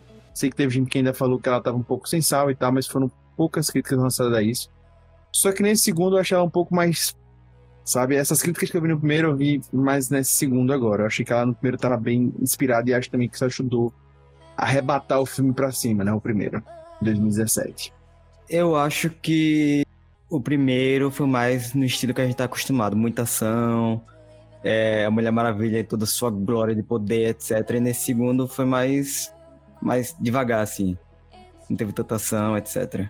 Acho que tem mais a ver com isso aí que o Lucas está falando. Eu achei que. A, a, eu sou apaixonada pela Gal Gadot nos dois filmes. O primeiro filme da Mulher Maravilha é isso aí que ele está falando, uma coisa bem filme de super-herói, que não era a ideia que a diretora queria fazer. E o segundo é a ideia que ela queria, tem em parte a ideia que ela queria passar no primeiro, que ela queria fazer no primeiro, e aí a gente não está acostumado com isso. Eu acho muito complicado falar de roteiro, porque eu não tenho conhecimento de roteiro, mas de como montar um roteiro ou alguma coisa desse tipo, mas eu, eu acho o filme bem redondinho, dá para você entender, eu não vejo, não pode ser ignorância minha, mas eu não vejo nada que destoe tanto assim, nada tipo. Porque para mim uma atuação ruim é um daqueles filmes da sessão da tarde que, que, que, só passa na sessão da tarde, tá ligado? E eu não vejo nada disso em nenhum dos dois, Mulher Maravilha. Lembrando que Titanic passa na sessão da tarde atualmente. Tá, mas passou no cinema antes. É, não, é. Foi direto pra sessão da tarde, entendeu? Sim, sim. Mas eu achei o filme bem leve. Filme de duas horas e meia. Quando eu vi, já tinha passado uma hora e meia de filme já, eu nem senti. Era o hater? O atual ou o 2? Esse segundo agora, achei bem o leve. O atual ou 2 é ótimo, né? O atual ou 2, né? O atual ou 2. é isso aí. Ah, eu, tô, eu tô com o Augusto, a estrutura não me desceu bem, velho. Eu achei bem leve, achei muito leve. Eu nem senti o tempo passar. Eu não senti barriga e tal, mas não me desceu. Ah, cara, eu fico com, com, com o que eu acho que tinha dito antes. Eu acho que primeiro Acho que primeiro também tem um efeito de ter sido logo, como eu tinha falado, né? Tinha saiu logo depois do Batman vs Superman e a Gal Gadot agradou gregos e troianos, né? Tipo, como Mulher Maravilha, tava todo mundo muito ansioso para ver. E, assim, depois de vendo o filme, né? Acho que também contar com a estrutura mais clássica de filme de herói ajuda. Acho que tem algumas cenas mais bem dirigidas.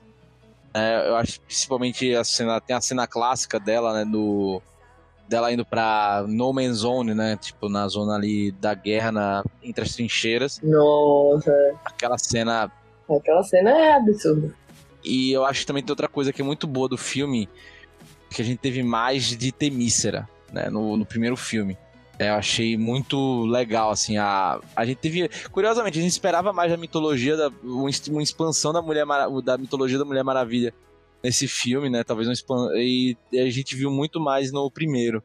E acho que, pô, a cena das Amazonas, cara, eu vi muita gente saindo do cinema dizendo, pô, Mulher Maravilha é legal, mas eu tô esperando um filme só das Amazonas, sabe? Das guerras lá que eram citados e tal. Então, assim, eu, top. eu acho que tem muita coisa ali que, tipo, os elementos de, de explorar até os roteiros e, da, e dar separações das coisas que eu achei melhor que esse, né? De, de explorar a mitologia, de explorar cenas, de cenas até melhores filmes, relativamente melhores filmadas. Eu concordo que aquela cena final, o primeiro filme é, é bem caída, né? Eu acho legal, tipo, mostrar o deus da guerra, né? O Ares como um vilão, mas aquela luta final, bonecão horroroso. E outra, eu acho que também a, a relação dela com Steve Trevor foi muito bem construída no filme, no primeiro. Nesse, nesse também é legal, pô. É, os dois têm uma química legal juntos. Mas acho que no primeiro, pô, a cena final dele partindo, tal, não sei o que, aquela dor, aquela coisa.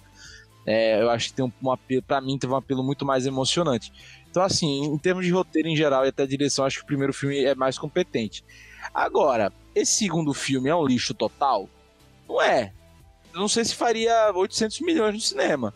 Não é, eu, eu, eu acho que, tipo assim, pra ver numa sessão da tarde, com a galera no, no sabadão, sentado comendo a pipoca, como eu vi no domingo sentado comendo pipoca. Porra, super tranquilo, cara. Não ofende, não é um filme que ofende. Sabe? Você termina bem. Agora eu preciso fazer uma observação aí sobre essas duas cenas do Steve Trevor que você falou. Dele, da cena que ele morre no primeiro filme e a cena do que ela se despede dele no segundo filme. Eu acho que a grande diferença entre essas duas cenas é a cena do primeiro filme é uma coisa que você espera que aconteça em filme. E a cena dela se despedindo dele no segundo filme, no, no 84, é uma coisa que aconteceria com você hoje. Tipo, velho, você, você uma uma coisa que você não quer se desapegar e você precisa se desapegar, você sabe. Você sabe que você é uma pessoa adulta, você precisa. Você não vai ficar, oh meu Deus, você joga fora e sai, tá ligado? Uma pessoa que tá te fazendo mal, você vira as costas e vai embora, porque se você der conversa, não vai embora, sabe? Então aquela cena dali para mim foi foi a cena que mais me bateu no filme todo, porque ela é muito real, muito real era o que eu faria, sabe? Se eu tivesse, tipo, num relacionamento tóxico, digamos assim. Que pudesse acabar de alguma forma bem. Seria aquilo ali, sabe? Virando as costas e indo embora pra doer menos.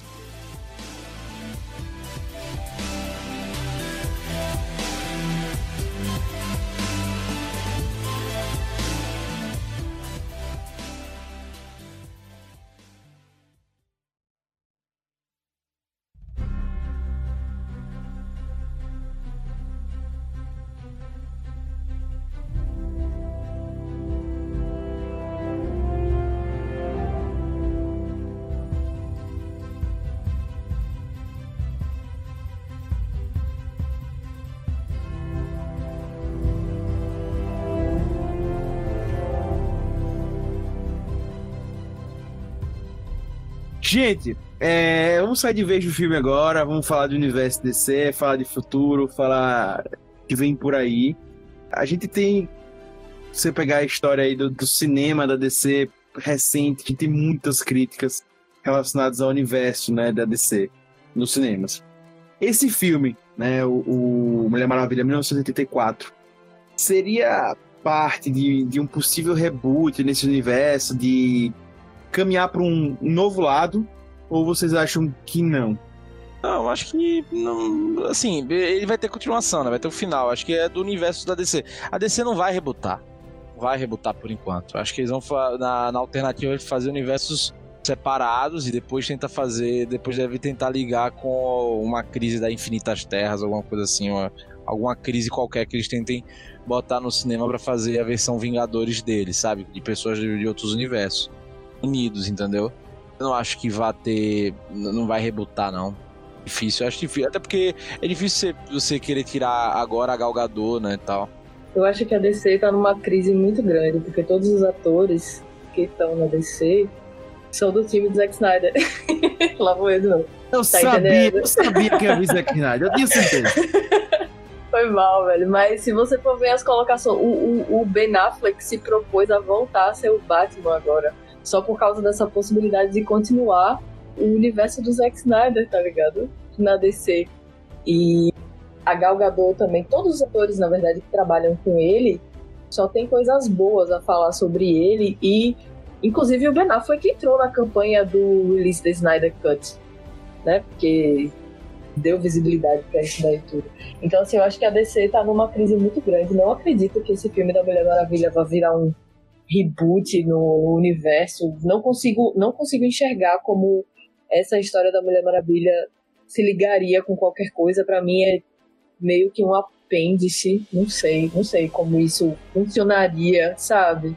É um filme episódico, né? Eu acho que é um filme episódico. É isso. Que acontece no passado. Então, tipo, não tem ligação com nada, ele não tem ligação com nada, ele tá ali, tranquilo e tal. Eu acho que Exatamente, eu também acho. Eu acho que a Warner desistiu de montar o universo coeso e tá só lançando os filmes dos heróis. E tá, e tá mais do que certo, irmão. Porra de fazer um universo Eu acho coeso, que velho. a Não Warner precisa- tá sem saber o que fazer, porque os heróis deles, os heróis da Warner não, não gostam mais da Warner. Não gostam do estou corpo eu empresarial da acho que Warner, eles sabe? estão. Então eles não sabem o que perdidos. vão fazer, é. Estão perdidos e eu acho que eles estão tentando. Se for, se der certo fazer o universo, vai fazer o universo. Se der certo fazer todo mundo separado, vai fazer todo mundo separado. Eu acho que eles estão vendo qual é. Eu acho que eles têm a intenção de fazer o universo. Vocês viram uma foto que vazou aí na live de um certo diretor, que eu não vou falar o nome, da Mulher Maravilha, segurando uma cabeça decepada Não na, vi. numa guerra aí, a guerra da Crimeia. A Mulher Maravilha com um monte de gente. Procurem aí a foto da Mulher Maravilha com a guerra na Crimeia. Esse tal diretor mostrou numa live, porque nesse último ano que passou ele tá participando de vários canais. Inclusive, se, talvez se vocês convidarem ele para fazer uma entrevista, ele aceite, porque ele tá fazendo assim. É sério, ele tá fazendo entrevista com canais do mundo inteiro, canais pequenos, canais. Não, ele tá focando em canais menores, assim mesmo. E aí, numa dessas lives, ele só mostrou, assim, essa foto, sabe? E aí a galera printou loucamente. Então, assim, ele tem ideias, sabe? Eu, eu acho que o, o universo da, da DC tá, tá, assim, parado porque a Warner tá sem saber o que fazer. Porque o, o Harry Cavill é um super-homem do caralho, eu acho, tá? Isso são todas opiniões pessoais. É um super-homem do caralho. O Ben Affleck funcionou muito bem como Batman. Gal Gadot como Mulher Maravilha não consigo enxergar outra pessoa. E Jason Momoa, velho, ninguém, ninguém, não tem nem o que dizer, né, também. Acho que a única pessoa que poderia ser trocada nesse universo seria o Flash e talvez o Cyborg Eu ia falar que isso não agora. tem um, apelo tão grande, mas o resto e o resto não tá não tá alinhado com os empresários da Warner e na verdade a Gal Gadot até teve ela falou, né, aquela cena do Flash caindo por cima dela no Liga da Justiça, Sim. que foi uma cena que foi ideia daquele diretor que entrou no lugar do Zack Snyder, o diretor do Vingadores, que eu vou lembrar o nome dele. Isso. E assim, que ela se negou a fazer aquela cena, né? E inclusive, se vocês prestarem atenção, aquela cena aconteceu nos Vingadores também, com o Hulk caindo por cima da Viúva Negra. E ele achou super engraçado, super legal e queria fazer a piada duas vezes. E fez uma piada ruim duas vezes. Se tocou que ruim. Mas ele quis fazer, né? Então, assim, É, eu acho assim que, que eles não precisam, tipo, é que o universo da DC é aquilo. Eu acho que eles já estão tentando, obviamente, passar da fase do nosso diretor favorito, né? Que é, eles estão agora, tipo, velho, o. Como eu disse, o Robert Pattinson vai ser o Batman. Batman. É, vai ser o Batman. É, vai ser o Batman. O, o Coringa já tá com, com outra pessoa que não é o Jared Leto. Mas ele vai voltar agora no Snyder Cut, né? O Jared É, mas é, é- mas é por causa do. Acho que do universo, né? Que ele tava construindo. Mas não vai ser mais o, o- o do, do que eles vão continuar. Acho que eles nem sabem o que, que eles vão continuar, é, sério mesmo. essa, né, velho? Os caras têm compromisso pra isso. Então, tipo, e eu, não- eu não acho necessariamente ruim, né? Esse lance de você ter que fazer, poder fazer filmes independentes. Né, de personagens que existam. Porque dá a possibilidade também de você não ter que depender de outros filmes ou de outros universos, você criar coisas muito mais fora da casinha, como por exemplo, o próprio Coringa foi fora da casinha, você fazer um Batman mais psicológico, fazer um Batman mais terror, porra, você fazer um- uma adaptação do quadrinho Asilo Arca mais pe- pegado pro terror, porra, meu irmão, dá pra fazer fácil, muito legal, entendeu? Brincar mais com o gênero, né? Porque também, cara, vou dizer um negócio, esse filme de super-herói piu-piu-piu-piu, sabe, véi? Eu, mano, Star deu. Wars. É legal, é, super-herói Star Wars. Deu, cara, vamos, vamos pensar outras coisas também, sabe? E eu acho que é isso também muito que deu o sucesso de, do, do Coringa, né? Que pode dar um norte pros outros filmes. E, gente, um dos destaques desse filme foi que ele foi lançado em streaming e essa tem sido uma moda que eu tenho falado sempre, né? Soul foi feito assim, Mulan e etc, etc, etc. A gente não pegou muito essa moda ainda no Brasil, não sei se vocês estão vendo esse podcast em 2030, né? E aí realmente o HBO Max já fez sucesso, ou flopou de vez, mas o HBO Max não chegou no Brasil ainda, né? Então a gente não tem como dizer que, ah, no Brasil deu certo e outro país não deu, não teve como fazer isso. Mas pelo que vocês ouviram falar né, nessa modalidade de sair tanto no cinema como no stream, né? Vocês acham que foi uma estratégia que deu certo ou que não deu certo? Eu vou trazer só um, um dado para vocês que essa semana, é para você que está ouvindo, não importa a semana, não vai mudar, o que importa é o dado. Mulher Maravilha superou, por exemplo, Bridgerton, né, Netflix, certo? Como mais assistido, beleza? Mas, mas, se vocês avaliarem, por exemplo, Mulan e os lançamentos que a Disney teve, alavancaram o serviço da Disney, como a gente já trouxe aqui esses dados para vocês. O serviço da Disney hoje ele é mais assinado, por exemplo, bem mais assinado do que o HBO Max nos Estados Unidos, certo? Que é onde existe o HBO Max. Lá a Disney já ultrapassou. O HBO Max tinha até o final do ano 4,5 milhões, a Disney já 10, né? O dobro. Então, a Mulher Maravilha não deu a alavancada que eles esperavam nas assinaturas do HBO Max. Mas como é que vocês veem essa realidade? Cara, a Warner, né? A Warner anunciou que vai lançar todo mês um, um- os filmes, né, que vão que seriam lançados no cinema vão vão ser lançados diretamente no HBO Max também, né? Cara, eles estão tentando se antever, né, essa parte do streaming e tal, de que todo mundo vai querer ver em casa e também ou, ou querer ver em casa ou querer ter a opção, né, de querer ver em casa ou querer ver no cinema. Cara, os dados são muito contraditórios. Tem dados que dizem que, velho, pro HBO Max foi maravilhoso, pro. Como é que é o nome? Pra Warner foi uma merda. É, não, não trouxe muito retorno. Mas, cara, eu sinceramente acho que não dá pra, pra, pra gente. Pra, tipo assim, eu acho legal a Warner fazer essa iniciativa. Só que ela tá tendo muita dificuldade com diretores e atores, né? Porque muitos deles têm cláusulas de performance por conta do filme, né? Tipo, se o filme dá muito dinheiro, eles também ganham uma, uma, uma grana. E como é que você vai ter isso com streaming, tá ligado? Então eles estão tendo que rever os contratos. O Nolan ó, já disse que tchau, não vai querer lançar os filmes dele nessa, nesse formato, né?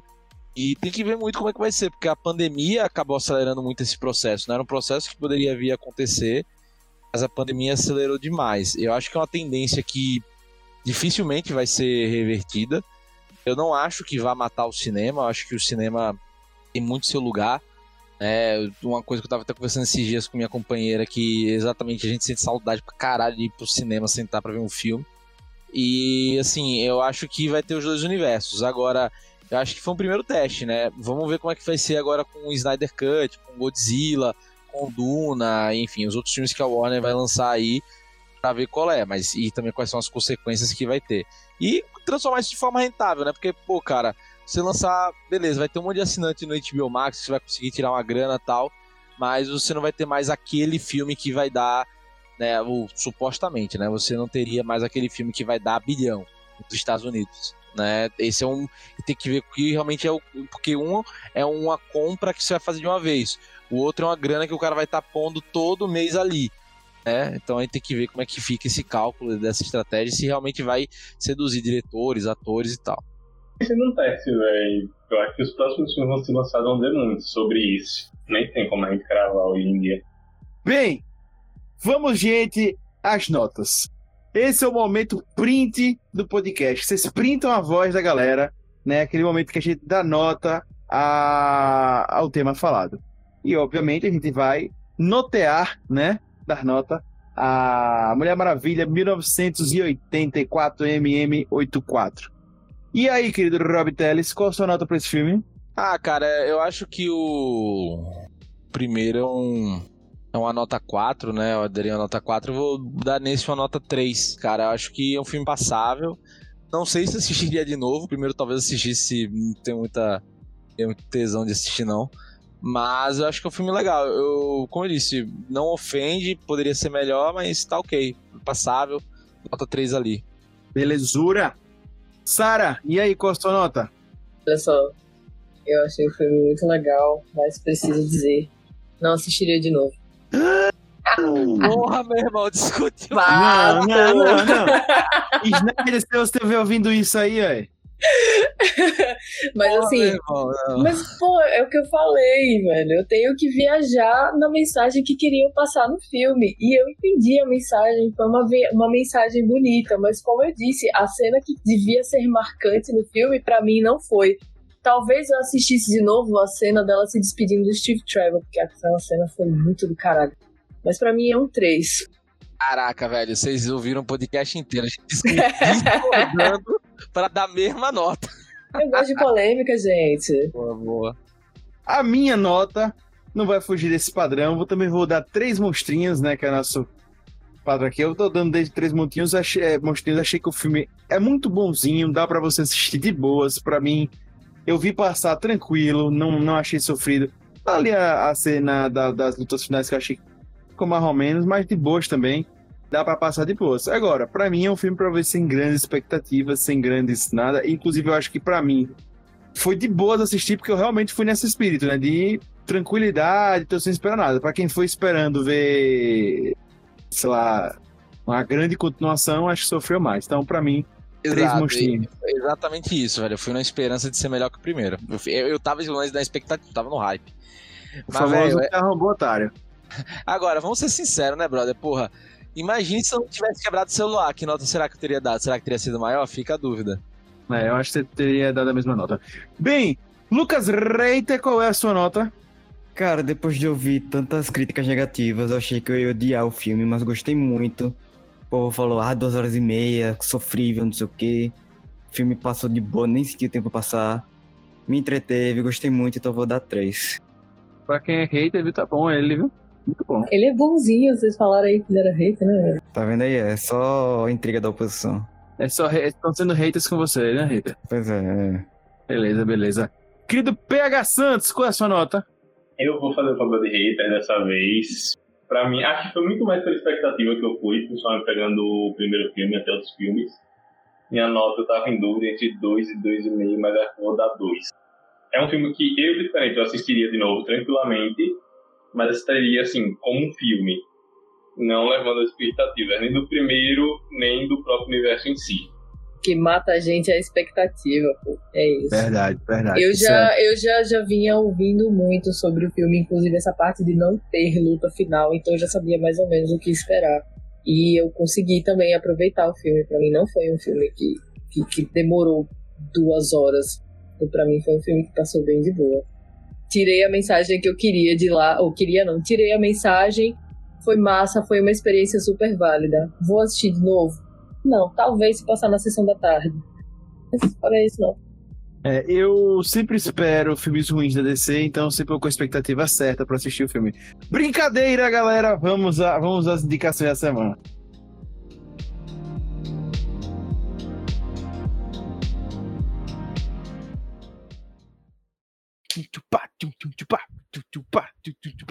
Recomendações. Gente, chegamos ao momento mais esperado do podcast, que as pessoas amam nesse podcast aqui, no Puxadinho Cast, que é o momento das indicações semanais, belezura? E vamos começar com ele, o nosso querido Rob Palestrinha, com essa indicação de hoje. Ah, minha indica- indicação é ouça um escabong. Minha indicação, minha indicação. A gente esqueceu de falar, né, velho? Por meia hora aí falando, esqueceu de falar gravado que a Sarah é a vocalista da Skabong, que já cansamos de indicar aqui no podcast. Ah, tá- tá- bem de apresentação, né? Mas, é, pra, pra não ficar nessa, né, tipo, de uma indicação que a gente já fez, eu vou indicar, vejam WandaVision, cara. WandaVision é legal. E os episódios nesse final de semana. E, cara, não sei se você vai ver a série já finalizada ou tal, mas, cara, se você tá tendo a experiência de acompanhar semana a semana, faça, velho. Porra, acompanhe, tá muito legal, tá um, um lance bem fora da caixinha e a, e a Marvel tá acertando bem no tom e no estilo dessa série. Espero não me decepcionar, mas fica a dica aí. Muito bom, muito bom, muito bom, muito bom. E eu vou começar agora pela minha, já. Eu vou dar a minha indicação, aproveitar que ele já falou, também indicar WandaVision, que eu também tô assistindo, mas para não ficar igual do Rob, eu vou fazer um Já ia acréscimo. ficar aqui, eu já disse, porra mesmo, preguiça da porra, né? É, ah, eu tô assistindo a mesma coisa que você, eu tenho culpa. Ah, meu irmão, qual é? Bem, e a minha, o meu acréscimo de Rob, tudo que ele falou concorda, esta série é muito bem acertada e super recomendo você assistirem, mas para ser diferente, eu também queria indicar as lives do Puxadinho que estão rolando. E, cara, não é puxa-saquismo, porque é do Puxadinho, mas a live que o PH Sansa tá fazendo com a Sabe, cara, só me deixou doido, né? Eles realmente pensaram em muitas teorias e eu comecei assim, ah, vou assistir a série de boas. Quando eu vi a live, eu falei, eu tenho que ver essa série logo, porque. E pra mim, as lives estão sempre saindo um dia depois da, dos episódios, e pra mim tá sendo uma imersão muito boa dentro da série.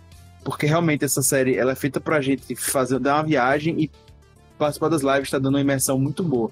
Então, indico para vocês assistirem as lives. Se você estiver ouvindo em 2073, não tem problema. As lives estão no Instagram no Puxadinho, só você acessar lá e, e, e WandaVision tá no Disney Plus ou no Disney algum novo streaming da Disney, beleza? É isso. Querida Sara, pode dar sua indicação da semana. Olha só, eu tenho duas indicações. Uma que tem a ver com o tema e outra que seria a minha indicação de fato.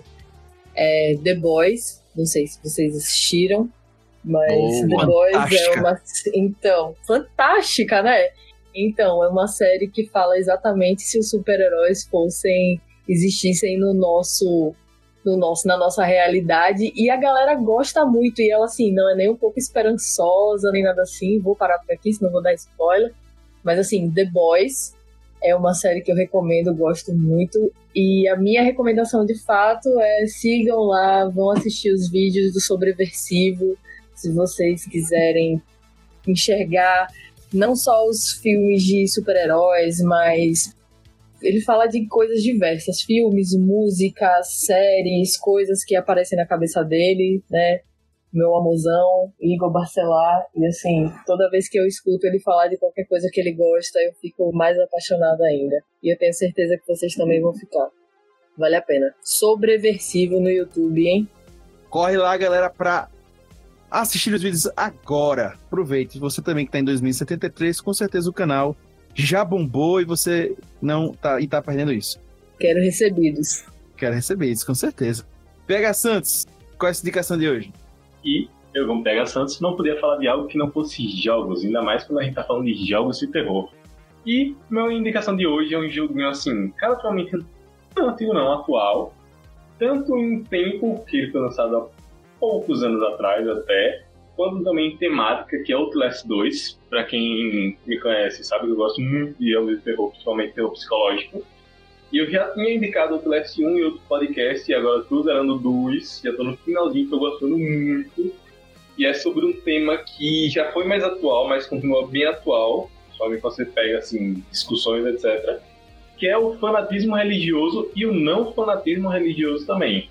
Então, cara, jogo incrível, abusa muito mais do psicológico do que o o primeiro, e ainda abusava um pouco de jump scares, então, tipo, não percam tempo. Se vocês gostam de jogo de terror, podem se jogar de cabeça. PH Santos arrasando aí nas dicas. Pra finalizar, hater.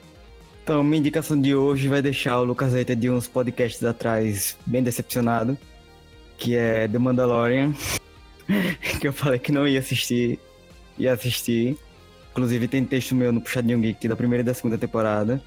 A primeira temporada eu achei que deixou um pouco a desejar, quatro episódios que podiam ser descartados, mas a segunda entra de vez no universo Star Wars, inclusive cheio de fanservices que não são gratuitos cada referência, cada personagem conhecido que aparece ajuda a história a avançar. Então eu recomendo muito a terceira temporada. O John Favreau tá prometendo ser inspirado em Game of Thrones. Frenética, sem fillers, nenhum. Então vale a pena conferir The Mandalorian. Pois é, indicação top. Inclusive tem texto do Lucas Reiter lá no puxadinhogeek.com.br que vocês podem acessar. Beleza, galera? Galera, quero também, já a Sarah já indicou aqui Sobreversivo, corram lá para ver no YouTube, mas também convidar para acessar a página do Skabong, dar uma olhada que a gente já falou 500 vezes aqui para vocês. Sarah canta lá na banda e a gente não tem mais o que falar de Skabong, que a gente já fez muitos elogios aqui. Falem, falem, falem da Skabong. Fica aí o convite para vocês verem lá. E também já fica aqui o nosso convite para a gente fazer futuramente uma live aí no, no Insta do Puxadinho para a gente falar sobre as novidades que vem aí do Skabong, que é uma banda sensacional. Tá mais que aceita. Tá vendo? Tá aí. Podem cobrar, cobrem, galera. Podem cobrar. Gente, Skabong é gente boa, sério mesmo, a gente é, é massa. Ótimo. Bem, galera, é, lembra vocês de acessar lá o site. Já falei muito sobre os mil conteúdos que tem lá, então é só você entrar para procurar. E para você classificar a gente aí no seu podcast, classificar, dar rating, etc. O que tiver para fazer, por favor, ajuda bastante. E claro, se quiser falar com a gente sobre o episódio, mandar mensagem para Sara, mandar mensagem pro Rob, pro Hater ou pro PH Santos, ou até mesmo para mim, manda lá no contato puxadinhogeek.com ou procura a gente nas mídias sociais. É, no, aqui no, no link do episódio tem as nossas redes sociais para você falar com a gente. A gente vai adorar conversar com você.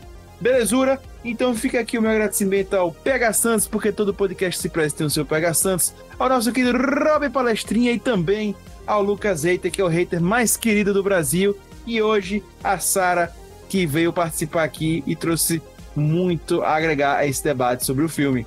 Puxa daqui, puxa de lá, o puxadinho também é seu. Valeu, até mais, galera! Valeu! Tchau!